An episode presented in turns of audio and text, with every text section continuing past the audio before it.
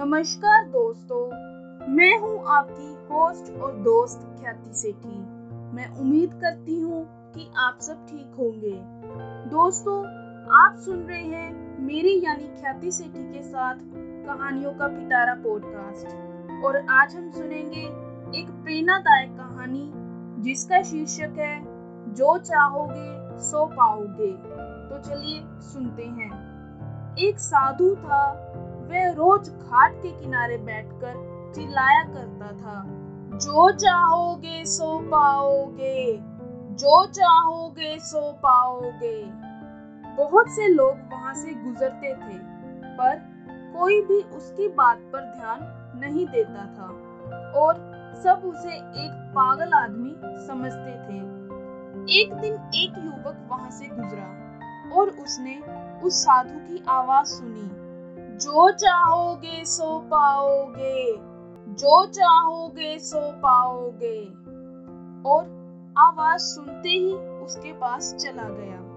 उसने साधु से पूछा, महाराज, आप बोल रहे थे कि जो चाहोगे सो पाओगे। तो क्या आप मुझको वो दे सकते हो जो मैं चाहता हूँ? साधु उसकी बात को सुनकर बोला हाँ बेटा तुम जो कुछ भी चाहते हो, मैं उसे ज़रूर दूँगा। बस तुम्हें मेरी बात माननी होगी। लेकिन पहले तुम मुझे ये बताओ कि तुम्हें आखिर चाहिए क्या? युवक बोला, मेरी एक ही ख्वाहिश है।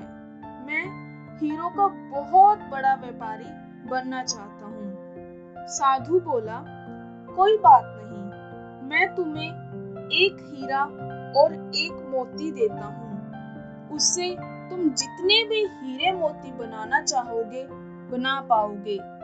और ऐसा कहते हुए साधु ने अपना हाथ युवक की हथेली पर रखते हुए कहा, पुत्र, मैं तुम्हें दुनिया का सबसे अनमोल हीरा दे रहा हूँ।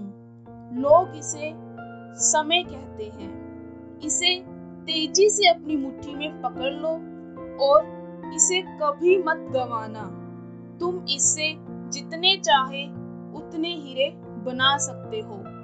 युवक अभी कुछ सोच ही रहा था कि साधु उसकी दूसरी हथेली पकड़ते हुए बोले, पुत्र, इसे पकड़ो। ये दुनिया का सबसे कीमती मोती है। लोग इसे धैर्य कहते हैं। जब कभी समय देने के बावजूद परिणाम ना मिले तो इस कीमती मोती, यानी कि धैर्य को धारण कर लेना। याद रखना, जिसके पास ये मोती है, वह दुनिया में कुछ भी प्राप्त कर सकता है।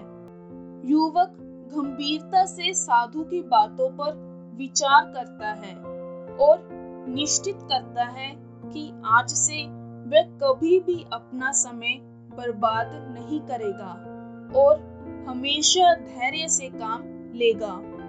और ऐसा सोचकर वह हीरो के एक बहुत बड़े व्यापारी के यहाँ काम शुरू करता है और अपनी मेहनत और ईमानदारी के बल पर एक दिन खुद भी हीरो का बहुत बड़ा व्यापारी बनता है। दोस्तों, समय और धैर्य, ये दो ऐसे हीरे मोती हैं जिनके बल पर हम बड़े से बड़ा लक्ष्य प्राप्त कर सकते हैं।